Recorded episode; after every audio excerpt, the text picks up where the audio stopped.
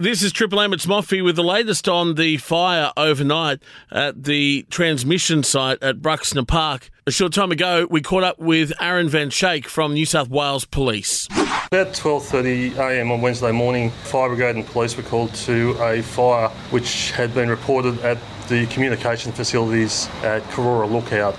There's actual communications towers there, but associated with those towers is uh, buildings that contain all sorts of uh, technical equipment.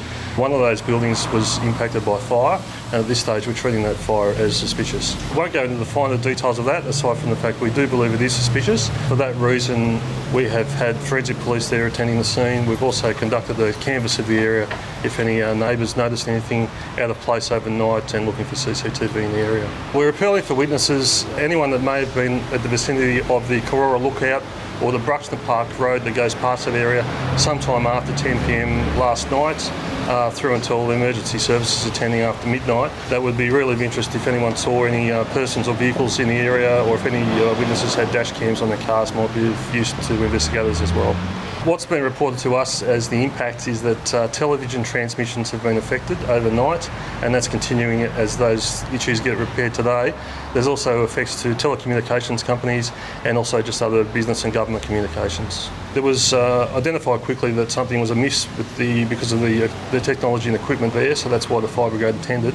But police are thoroughly investigating the matter to try and identify the offenders.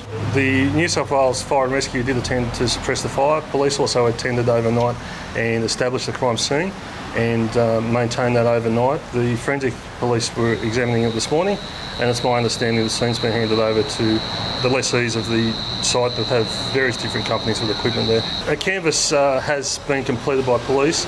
Uh, my understanding is there is some cameras, and it's not unusual in this day and age to have cameras near all sorts of crime scenes. Uh, so we are obtaining whatever footage we can and reviewing that. And the New South Wales Police obviously investigating that fire.